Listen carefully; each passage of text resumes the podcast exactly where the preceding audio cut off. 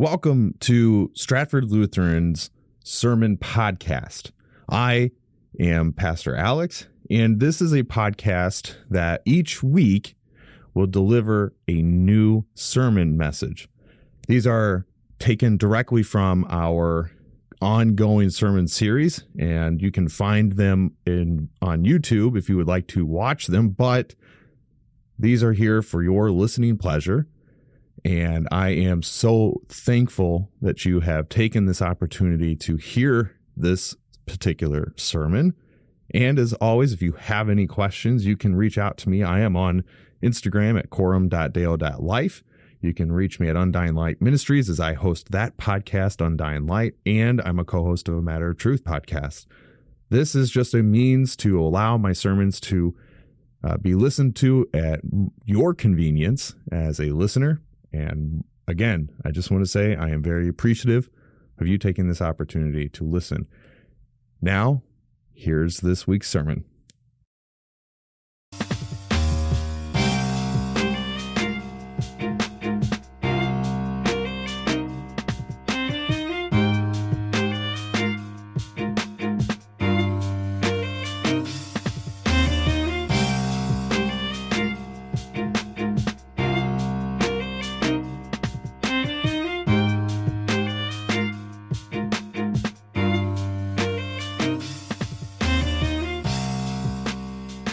The first lesson for today is taken from Exodus chapter 17, beginning with the first verse. All the congregation of the people of Israel moved on from the wilderness of sin by stages, according to the commandment of the Lord, and camped at Rephidim. But there was no water for the people to drink. Therefore, the people quarreled with Moses and said, Give us water to drink. And Moses said to them, why do you quarrel with me? Why do you test the Lord? But the people thirsted there for water, and the people grumbled against Moses and said, Why do you bring us up out of Egypt to kill us and our children and our livestock with thirst? So Moses cried to the Lord, What shall I do with this people? They are almost ready to stone me. And the Lord said to Moses, Pass on before the people taking with you some of the elders of Israel, and take in your hand the staff with which you struck the Nile, and go. Behold, I will stand before you there on the rock at Horeb, and you shall strike the rock, and water shall come out of it, and the people will drink. And Moses did so in the sight of the elders of Israel. And he called the name of the place Massah and Meribah, because of the quarreling of the people of Israel, and because they tested the Lord by saying, is the Lord among us or not? This is the word of the Lord. Our responsive reading is in your bulletin. It's from Psalm 95, and I'll begin. Come, let us sing to the Lord. Let us shout for joy to the rock of our salvation.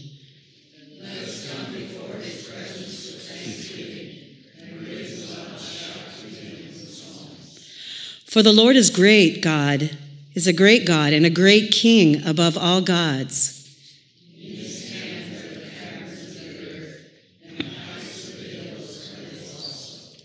The sea is his, for he made it, and his hands have molded the dry land.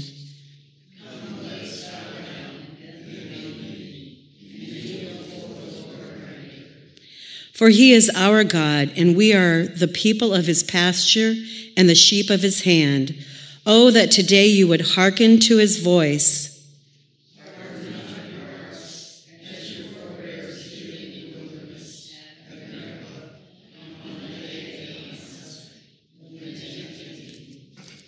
They put me to the test, though they had seen my works. The second lesson is taken from Romans chapter 5, beginning with the first verse.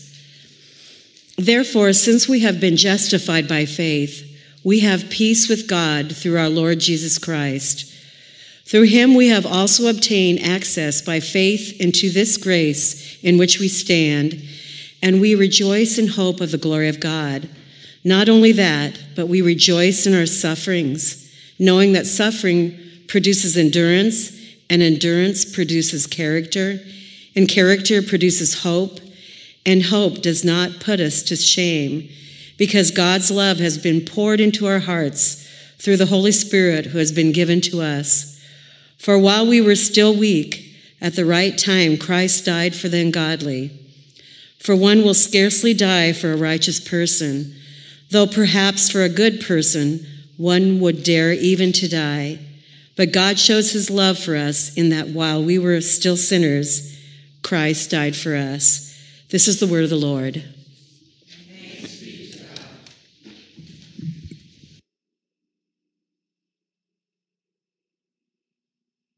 Please rise for the reading of the gospel. Our holy gospel today is taken from St. John in the fourth chapter.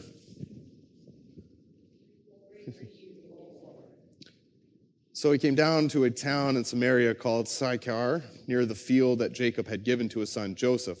Jacob's well was there, so Jesus, wearied as he was from his journey, was sitting beside the well, and it was about the sixth hour.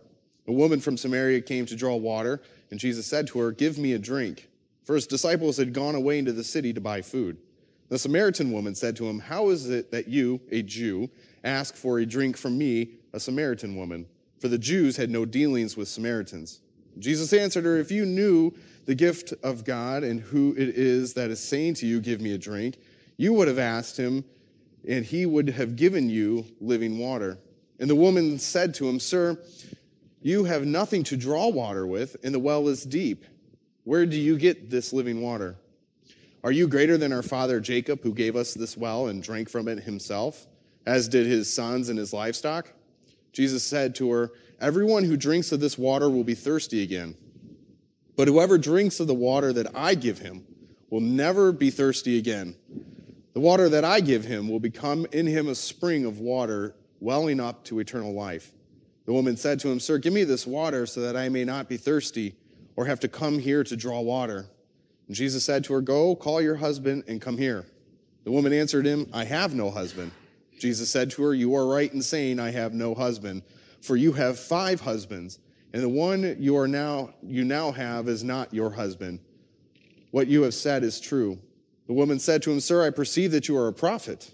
Our fathers worshipped on this mountain, but you say that in Jerusalem is the place where people ought to worship. And Jesus said to her, Woman, believe me, the hour is coming when neither this mountain nor in Jerusalem will worship the Father. You worship what you do not know. We worship what we know. For salvation is from the Jews. But the hour is coming and is here now when true worshipers will worship the Father in spirit and truth. For the Father is seeking such people to worship him. God is spirit, and those who worship him must worship in spirit and truth. The woman said to him, I know the Messiah is coming, he who is called Christ. When he comes, he will tell us all things. And Jesus said to her, I who speak to you am he.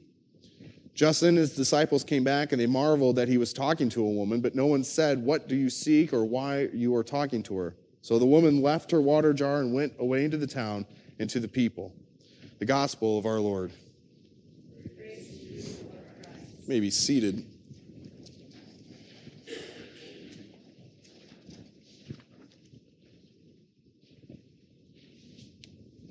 When I was a young uh, teenager, my family had moved to a small town uh, in Illinois, and so I was probably, eh, was probably even before I was a teenager. I was maybe 10, 12 years old, somewhere in that ball field. And uh, my parents had purchased an old funeral home. So some of you may have known this, but they had purchased this old funeral home. It was built in the early 1800s, and it was, it was one of those old, massive homes, but it needed a lot of work to it. So I remember growing up, and my father and I would be out in the summer, and we would be hammering away at getting things done at one point, we had reshingled the whole house. I don't know how to do it anymore, so I can't help anybody who needs it, but throwing that out there. Uh, but we reshingled the house. We put up new drywall. He did new floors. We put in a new kitchen. We, uh, I don't want to sound morbid, but when they would wheel the person into the house, there was this stone concrete slab that was about five feet tall and it slanted downward. And so they would wheel the, the casket up into, or the, the gurney up into uh, the kitchen area. And then they had the embalming station, all that. My dad thought it would be a, a good idea one year to try and remove that. He didn't have a jackhammer or anything of heavy duty tools to do this, so and so we took turns with a sledgehammer. We didn't get very far. They built it very well. But I remember these summers, and you know, as, as we grew older, we, we had more and more chores and stuff to do around the house and outside. And, and, and I always remember, especially when we did the shingling, because it was a big house, and so it took us all summer long. My dad would, you know, at the end of the day, send me up to the grocery store with a few dollars to get a couple of sodas and, and some snacks to refresh ourselves. And so we would sit outside and we'd have our soda and we would eat whatever snack we had and we would uh, discuss the next portion of the project. And, you know, my dad's very, you know, attention to detail and trying to get all of that done. But I remember that just over and over throughout those years, doing those uh, works outside, especially when it was 80, 90, and 100 degree weather, we would be up just covered in sweat and dirt. Reshingling is not a clean job, so it was uh, quite a memorial for me. But it was always capped with a Pepsi at the end. And I don't even drink Pepsi now, which is interesting. I will tell people I'll have it on a nice hot summer day, and that's about, about my time when I have it, mostly because of this instant. But see, the interesting thing with like a, a nice cold soda on a hot summer day is that they, they say it's going to quench your thirst, but it doesn't. In fact, it makes you more thirsty. It makes you want to buy another one. And then you drink that, and then you buy another one. See, the sodium and the salt intake in the soda makes you want to uh, drink more of it. Same thing with like a Gatorade. In fact, the only real thing to quench your thirst is warm water on a sunny, on a summer day. But these waters, these drinks, and all these things that everybody, these businesses and these corporations advertise as being the thirst quencher, they don't really quench your thirst. Sprite's made a big logo out of it, to the quenching of your thirst. They don't really do that. And that's the unfortunate side. They taste good. I love having a soda with a meal every once in a while, but to really think about what their slogan is, it doesn't really work. And see, because we will always come back thirsty for more. If you ever go to a sit down restaurant and the waiter brings you a soda and you drink that before your food comes, and then he'll come back with another refill, and then you drink that, and now you've already put in 200 calories. And so now when your meal comes, you're not really hungry anymore. Brooke and I were talking about that Wednesday. It's just easier to get water. But even that sometimes doesn't quite quench our thirst because, see, the body continuously needs it. I mean, I've got a bottle right here. We always need something. We will always be thirsty. And I find it what is interesting with this passage is we really get to see this full demonstration of who Jesus is again for us. I mean, anytime we visit a text in the Gospels, we really are exemplified with who Christ is. And this is a passage that is just uh, one that speaks volumes to the journey that Christ will go to reach you so, as he is moving along in his ministry, it's still very early in this time period for him. He is weary, and so he goes and he sits by what we know as Jacob's well, and he waits. It doesn't tell us how long he waits, it says it was about the sixth hour. Did he wait six hours or did he wait only a few? We don't know. But he's waiting, and he's waiting for a particular person, this Samaritan woman. Now, in this culture, to kind of paint it out, the Samaritan women would generally come to the well later in the day after everybody else had already come to there to retrieve their water. And so Jesus is waiting for this very particular person to show up. And as normal, she comes to draw her water out, and Jesus looks at her and he says, Give me a drink. Which, interestingly enough, is a shocking question because he is asking this Samaritan. The Jews had absolutely nothing to do with them. In fact, the Jews had a very low view of the Samaritan culture. And so, by Jesus asking her, it is it is something of a profound statement because this would have never happened had it been a Pharisee or any other person in the Jewish culture. They would never associate with a Samaritan. So he's already crossing boundaries that have been established for centuries. And he speaks to this woman. Now, we don't know much about her other than this very brief conversation that she has with Jesus. And it's interesting how she kind of progresses through it. She initially doubts who this person is, and he, she calls into question whether or not he's actually greater than the patriarch that they acknowledged, Jacob. And then Jesus responds with the various types of worship that will be taking place and asserting that salvation comes from the Jews, pointing out that he is the basis for salvation. And according to the entire Old Testament, that he would come from the tribe of Judah. I noticed that when I was doing my research on this text and I came across this from the Jews. It didn't say for the Jews, it doesn't say to the Jews, it says from the Jews. From out of the Jewish culture, the Jewish lineage, would come salvation. And so it just makes sense that as we've explored it through the seasons here, uh, especially as we get close to Christmas, how the lineage of Christ is demonstrated throughout all the patriarchs in the Old Testament. And of course, the fulfillment coming out of the tribe of Judah. And so it only makes sense that salvation comes from the Jews, not just to, not for, but from. And I think that that very word really starts to change the concept of how Christians view things because, see, we aren't of the Jewish culture, we're Gentiles. And so if salvation only came to the Jews, then what we are doing up here is pointless.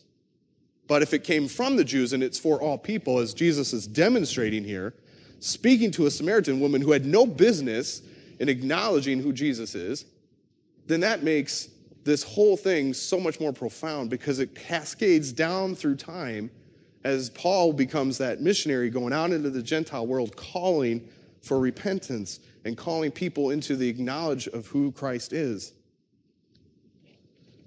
And in fact, what it's showing here is this slight misconception that the Jews had around who their Messiah would be. Even his disciples struggled with this throughout their time. They had this kind of notion that the Gentiles weren't worthy of the gospel. Obviously, we know the Pharisees had thought that. But here we have the Messiah, the Son of God, speaking to a Gentile to a Samaritan woman. When normally the Jews would balk at any sort of communication, they would never have spoken to her. But Jesus is showing that through him, salvation comes to all who believe. This isn't just for the Jews, but it's for the Gentiles as well. So I was kind of thinking how I wanted to kind of frame this out and establish you know, the, the, the point, because really the lectionary this week gave us this really long text. It was like 45 verses long. And so it was almost the entire chapter four of John. So I was trying to think, like, do I want to focus on what Jesus says about this living water? Do I want to focus on what he says about the five husbands and then the one who she is with that isn't her husband? I mean, I could have pondered that and really hammered into the, that very conversation, but I really want to maybe stress something because I hear, I came across quite a few sermons that focus on that, and I didn't feel like it was really the best approach to this entire text. I do want to make one short and simple statement on the text here with the five husbands, and that is this that Jesus is drawing attention into her what her sins are. See, this would be no different than if you had a one on one conversation with Christ and he would be shining the light on whatever sin was prevalent in your life. Whatever that may be. For her, it was adultery. So he's shining this light, showing her that she needs a Savior.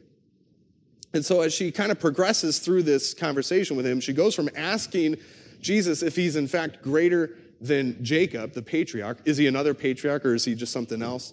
But then he, she goes on to establish that he must be a prophet which now all of a sudden puts him up into another class, to finally realizing that he is the Messiah.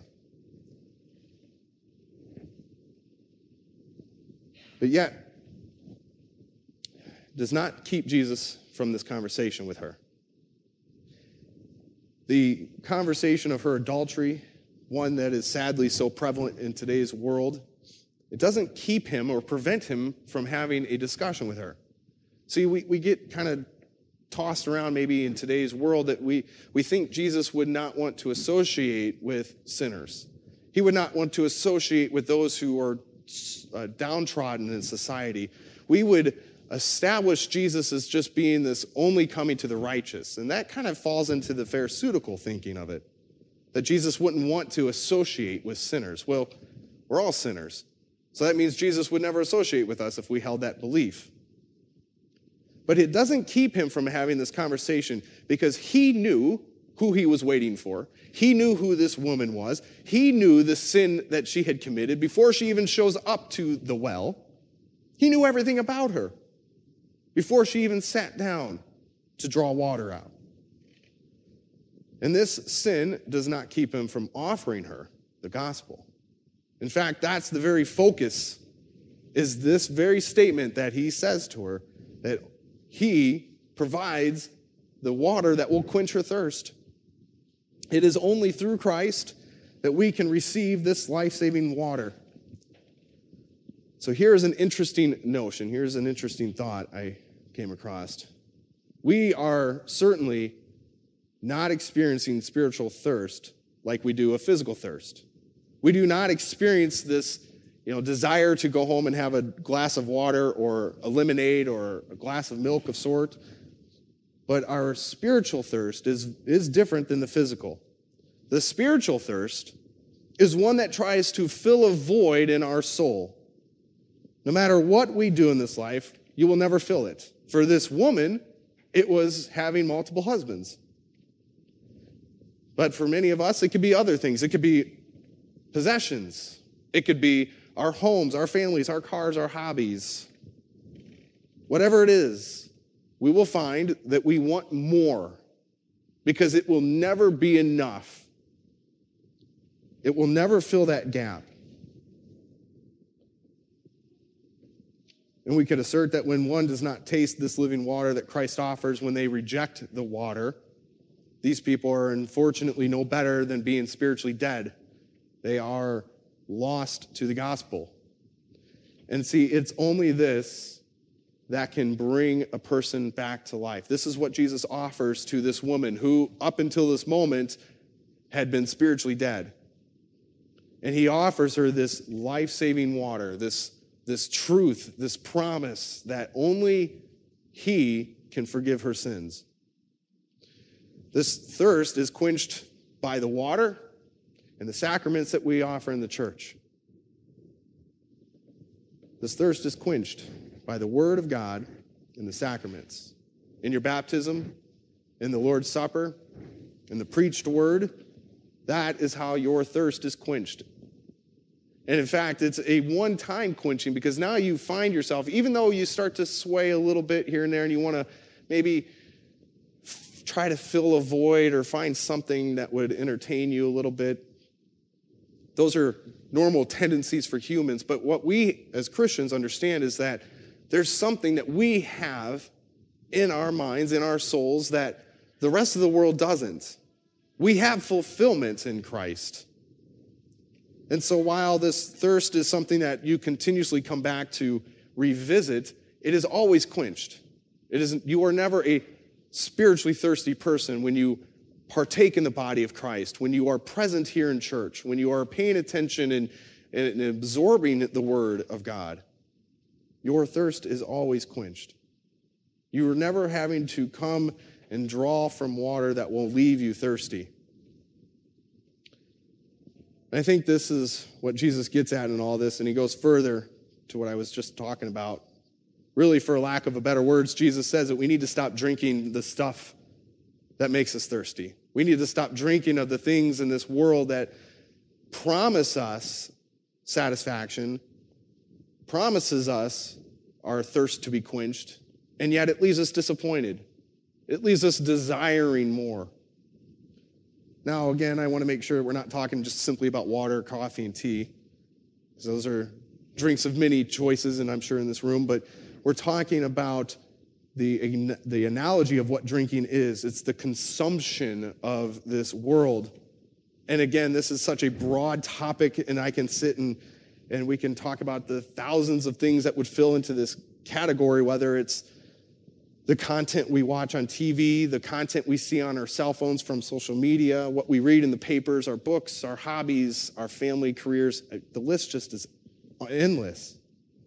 These activities that we partake and even can be a direct reflection of the things that we are missing, the things that we try to fill the void with, especially in today's world where we have schools that are having sporting events now on Sunday mornings, tournaments, basketball and, and baseball tournaments, soccer tournaments on Sunday mornings because they're trying to, to make your calendar so busy that you can't possibly even have a time to breathe. And Sunday is your day of rest. Sunday's the time that you come and you hear the word of God preached and you go home and you rest. Even if that rest involves making lunch and picking up the house and taking care of the children, you rest. You have been re- rejuvenized and, and you have been re given the word every Sunday, and so you're spiritually fixed when you leave here. But these, this drinking, if you would, of the consumption of life, these things that we continuously pursue, always will leave us thirsting for more. We will trying to fill this void. But yet, this is something we all do. We seek after it that will always leave us desiring something more. But yet, in the text, Jesus offers us, us something different. He is offering to us a thirst that has been quenched. He is giving to us this water that could cascade over everything in our lives. And here's the beauty of it He's given it freely to you.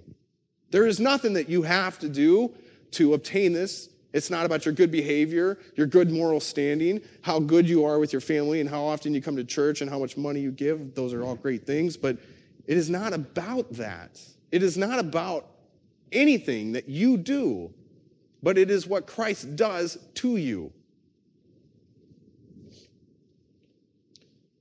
He freely gives himself to you. Interestingly enough, as I had mentioned, how we find our thirst to be quenched, whether it's in our baptism, in the sacraments, in the word preached. A little bit further on in the Gospel of John, Jesus says this He says, Truly, truly, I say to you, unless you eat of the flesh of the Son of Man and drink of his blood, you have no life in you. Whoever feeds on my flesh and drinks on my blood has eternal life, and I will raise him up on the last day. Consuming scripture is paramount for the Christian life. Partaking in the sacraments are vital for the Christian life. And it is a good tool that we have in our arsenal to equip us as we go out into this world. So it is helpful for us to understand this Christ, who this Jesus is. And this has kind of been our motto in the church for the last year and a half or so of really discovering this, this Messiah, who Christ is and what he does for us. To consume him in his in the bread and the wine, to consume him in the word, in our baptism. These are all things that are crucial for the Christian life. And it's not really just about having some simple, bland picture of what you believe in as a Christian. I made this statement Sunday night in our Bible studies. We were working through the third chapter in John, particularly with the 16th verse, which I'm sure everybody in here, I'd hope, is familiar with. But I wanted to make this statement that Jesus asserts that whoever believes in him shall be saved. But that belief has to be has to have something to it. See, in the Sermon on the Mount, Jesus makes a statement in Matthew chapter 7 that there will be many who will come to him and will say, Lord, Lord, look at all these things we did. We cast out demons, we healed the sick, we did all this stuff. They will use these titles, calling Jesus Lord, rabbi, teacher. They know him, they used him, but they didn't actually know about Christ. They didn't truly know him. They, they, they knew about him, but they didn't know him. They knew about maybe what he did, but they didn't truly know who he was. And so Paul makes that statement, I echo it so often in church, that we have to have some sort of foundation in our beliefs. Knowing Christ is one thing, but having faith in the promises that he gives you is a completely different matter. There are many atheists out there who believe Jesus Christ was a real person. They believed that he came, he taught, he did things, but that he is not the Messiah. In fact, they would go on to say that God doesn't exist. But they believe Jesus does, which is kind of a weird paradox. Because if we as Christians assert that Jesus Christ is the Son of God, then obviously God exists. So, knowing about Jesus is much different than just simply acknowledging him as a real historical figure. And Paul makes that statement in Romans 10 9 that if you confess with your mouth that Jesus Christ is Lord and God raised him from the grave, then you shall be saved. Right there is the beginning pieces to your faith. Christ is Lord, he died and rose from the grave. Now, I had put in my sermon notes some outlines of the Apostles' Creed, but I just want you to pay attention when we recite that in a moment.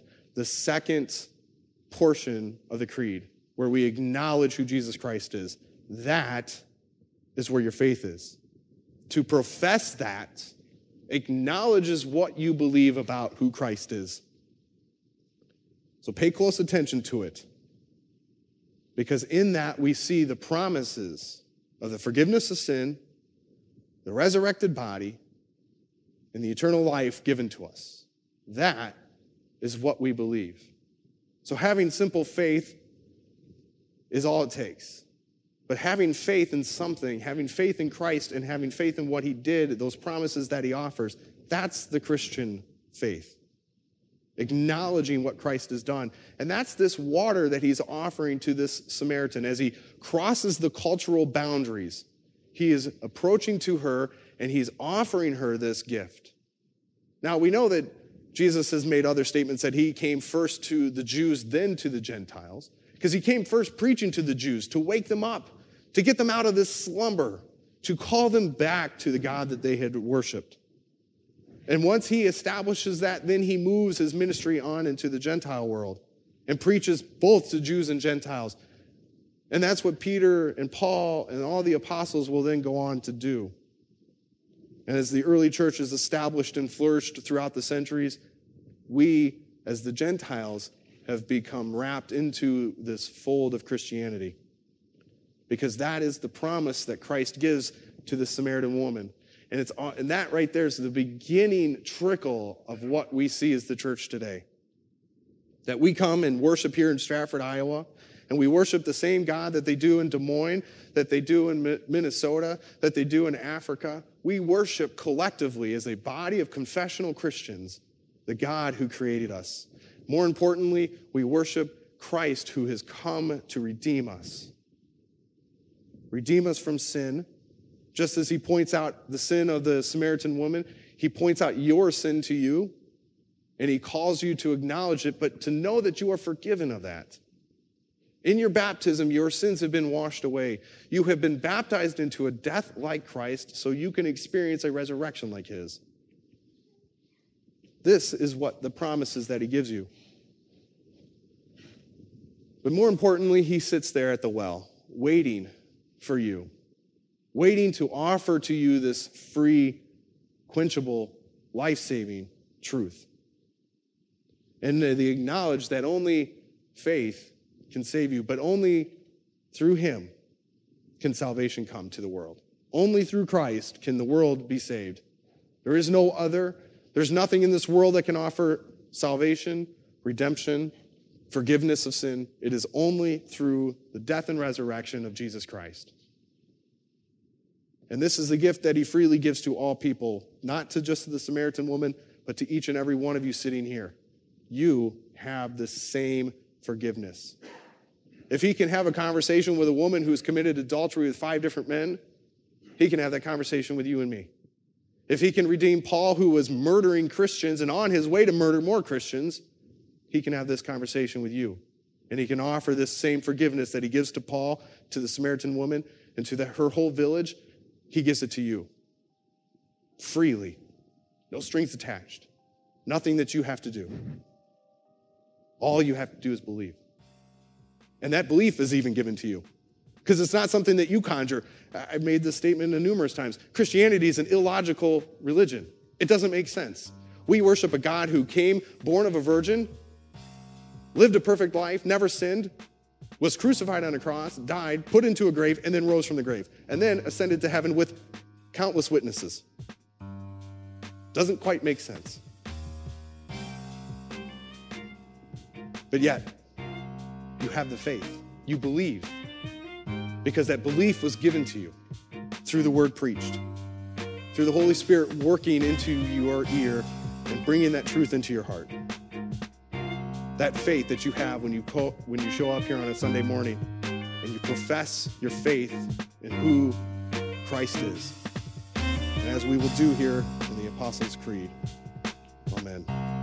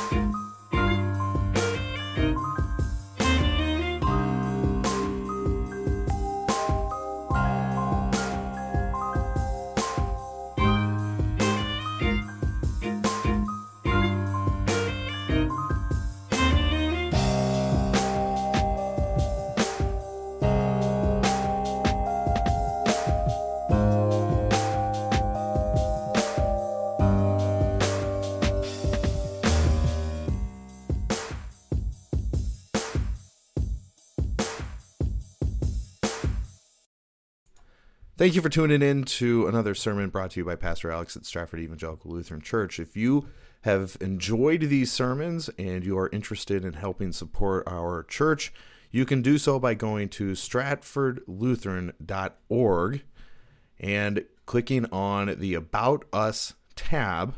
Then you will see a little link that says Support Our Church. You can click on that, it'll bring you to a page called Vanco and you can sign in, create an account, and you can either do a one time gift or you can set up recurring gifts. It's easy, it's convenient, it's secure. It's what we've been using for the last four years in our church for our online giving platform. So we would ask you to prayerfully consider helping support our church as we continue to provide you godly centered content in the years to come. Thank you once again for listening, and God bless.